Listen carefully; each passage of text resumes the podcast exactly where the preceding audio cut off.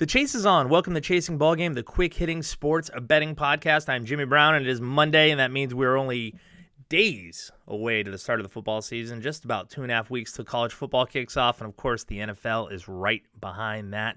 To get you fully prepared to not only watch but wager on football, we have a fully loaded show ready to go, chock full of betting information, trends, insight, and of course some picks for you to ponder as the season gets closer. All this delivered in rapid fire format because we know your time is important. So buckle in, get ready to go. All the info in the show is delivered by chasers. Chasers are basically people I just find on the internet, usually social media, that share some great information. And I think it's so great, I want to put it together and give it out to all my listeners. So if you want to be featured here or just share your comments or whatever it may be, just hit me up on social media. You can find me at Chasing Ball Game on both Twitter and Facebook because it's all about sharing and beating the books together. So let's get right away and look at the rundown for today. We're going to start in baseball. Look, I know we're excited about football, but we still have some baseball to cover. And today I'm going to talk about a team that will win the division and they're not even currently in the lead. Then we go on to the college football free for all. Instead of looking at team previews like we did last week when I covered teams like Tennessee and Wisconsin, make sure you check out those previous episodes if you are interested. We are kicking off our new college football free for all, which is a quick breakdown some of the games for week one with a pick against the spread. And finally, we have our pigskin primer. And man, I've been waiting for this one. I have a breakdown on the Chicago Bears. The Bears fans are up in arms, and I'm going to talk about this team, cover the odds, and do a sports betting uh, breakdown for the upcoming season. As always, chasing ball game is wicked quick with a pick. So let's get started. And I'm going to start off with baseball. Look, I know baseball can be slow. I know baseball is not football but it's still worth the watch. And while we're waiting for the football, it's still worth betting on. And one team that I'm keeping my eye on, the St. Louis Cardinals. Like right now, they're a game and a half behind the Cubs for the NL Central.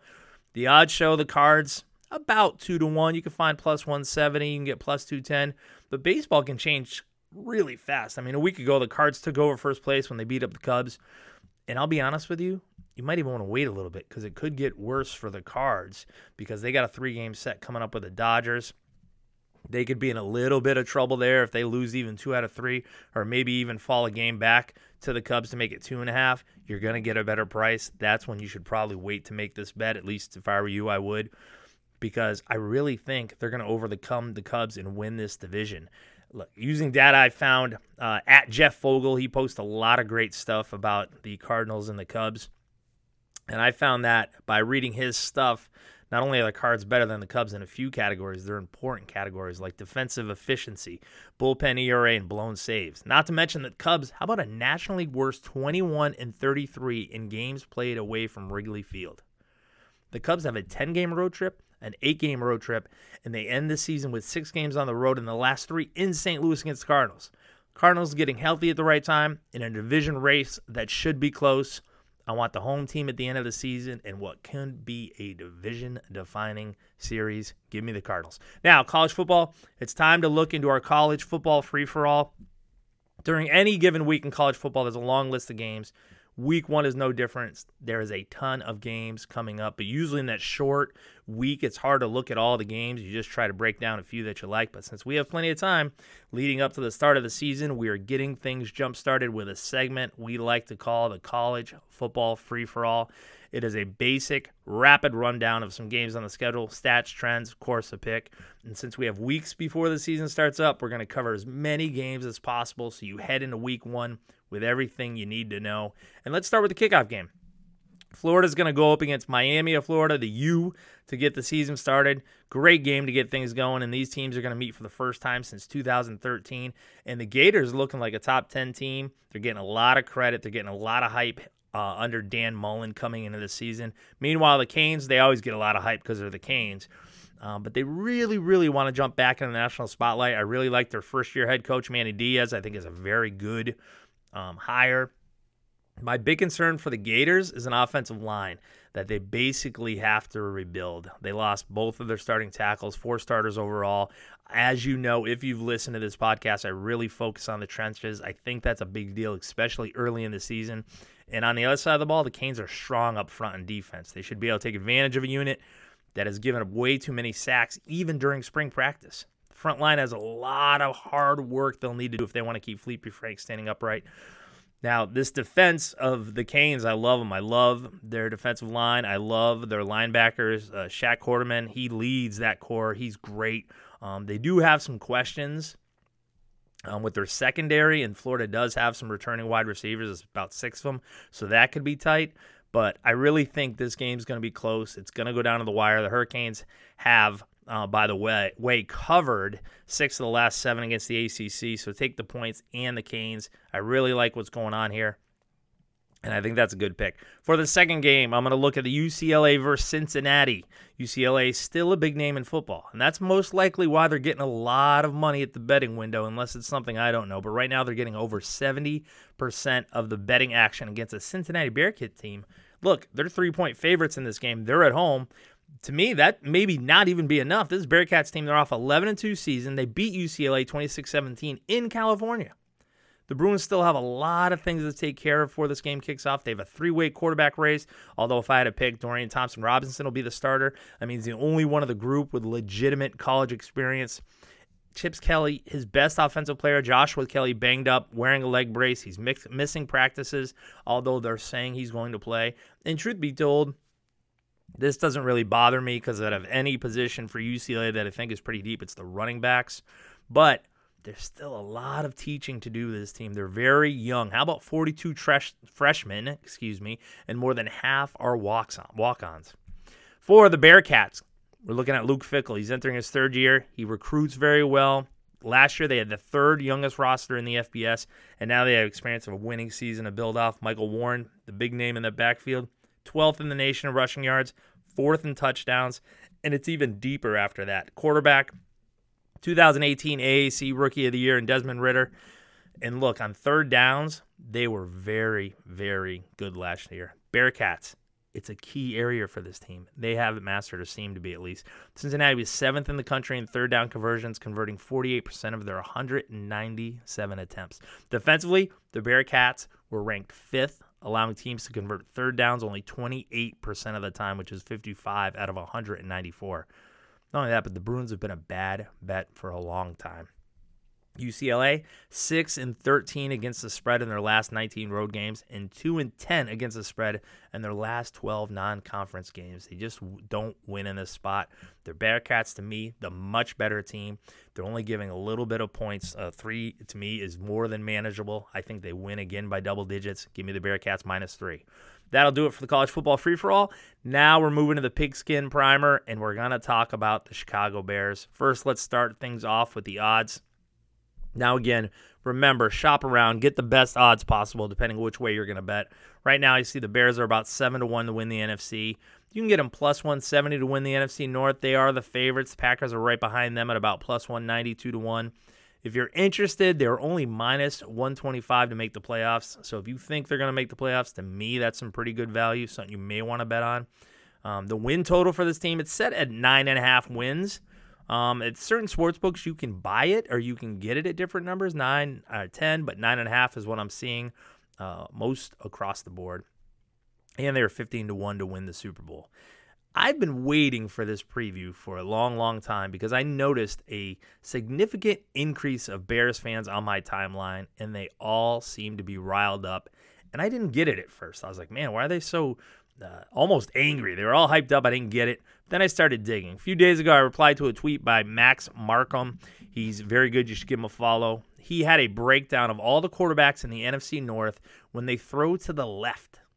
It's actually a pretty interesting tweet, and it actually had some good numbers. But I found it very arbitrary, and I was like, man, that's got to be the most arbitrary thing I ever heard. And he pretty much came back to me and said, look, it's not arbitrary if all you're hearing about his criticism on Mitch Trubisky and how he can't do this and he can't do that, and in this case, can't throw left. So I thought about it. I said, let me see. I'm seeing more Bears fans than ever, which is a good thing, by the way, because that means the Bears are winning. But there's more.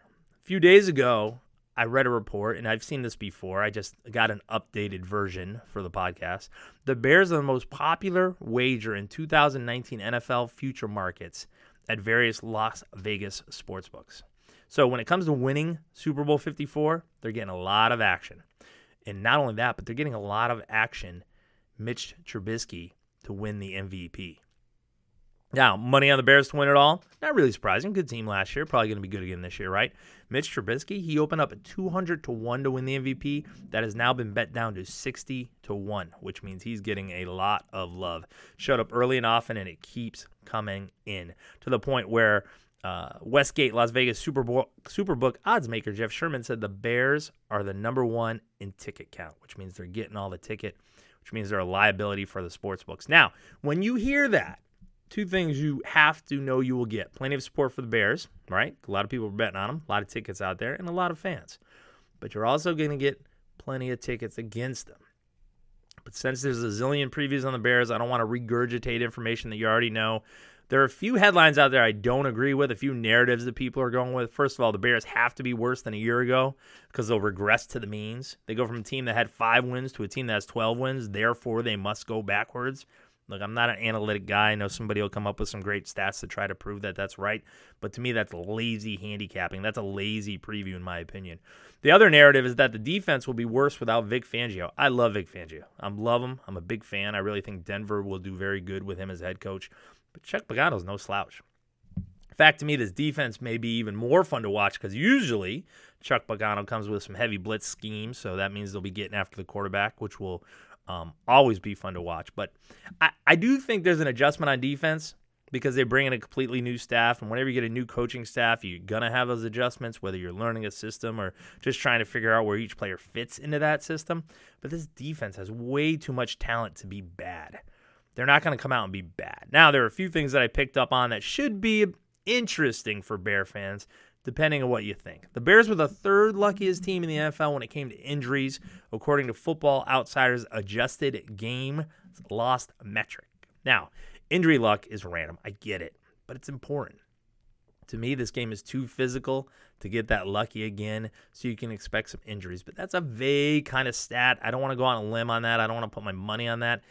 I'm certainly not ready to name Mitch Trubisky MVP. I know it's getting money, not my money. 61 is not bad. If you want to throw a little beer money on it, 61, I get it. But his accuracy isn't there. And, and I know I'm going to hear it from you guys, and I don't mind. He finished 26 among qualifiers in adjusted completion percentage last season. He also finished second in the NFL in deep pass rate, right? Not bad. Just 19th in adjusted completion percentage in deep passes, 37%. Eh, he can improve, but he's young. And everything I'm seeing in camp – shows that he is improving. But we all know camp can be deceiving. I mean, last year Mahomes threw interceptions all over camp and he ended up being the MVP. So I take that with a grain of salt. I'll look forward to watching that in the preseason. I like to look in the trenches in my previews. The offensive line is back intact. They didn't lose anybody. Pro Football Focus graded this offensive line fourth when it comes to pass blocking. That's going to help Trubisky for sure. They need to improve the grade of 14th when it comes to run blocking to keep the offensive balance, but they got to be happy about that.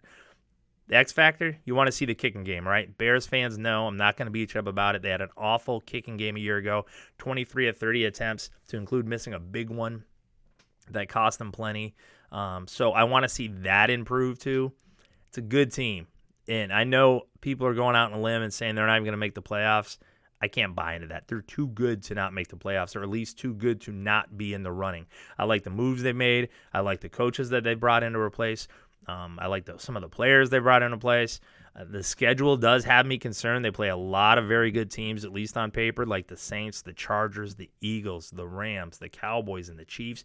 I like what the division has done, whether it's new coaches, whether it's new player personnel. I think the division will be vastly improved. So to me, 10 wins, that's going to be a lot to ask. What I do this year, I'll peg to win the Bears on about nine wins on the season and a playoff berth.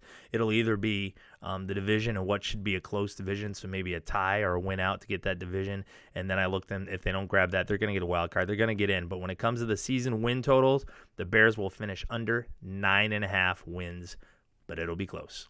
That will do it for Chasing Ball Game. Thanks for taking time out of your day to tune in. And if you missed anything or want to hear it again, you can find us all over the place. We're on Anchor, we're on YouTube, Spotify, and growing more and more every day. Thanks to you, the chasers. Please join the fun and become a chaser. All you have to do is either be featured right here on the show, or if you just want to tell me my opinion is great, my opinion sucks, whatever you want to do, I'm not afraid to put it on here. I'll give you a shout out. Just hit me up on Twitter and I got you. Much like the latest chasers who have followed or shared information like Max Markham. If you want to follow him, you can follow him at Max Markham NFL. Good follow. I recommend it. Same with at Jeff Fogel, another good follow. We'll be back soon with more sports betting information, rapid fire format, which will include more picks in the college football free for all, and of course, more previews. Until then, win big at the betting window and keep on chasing.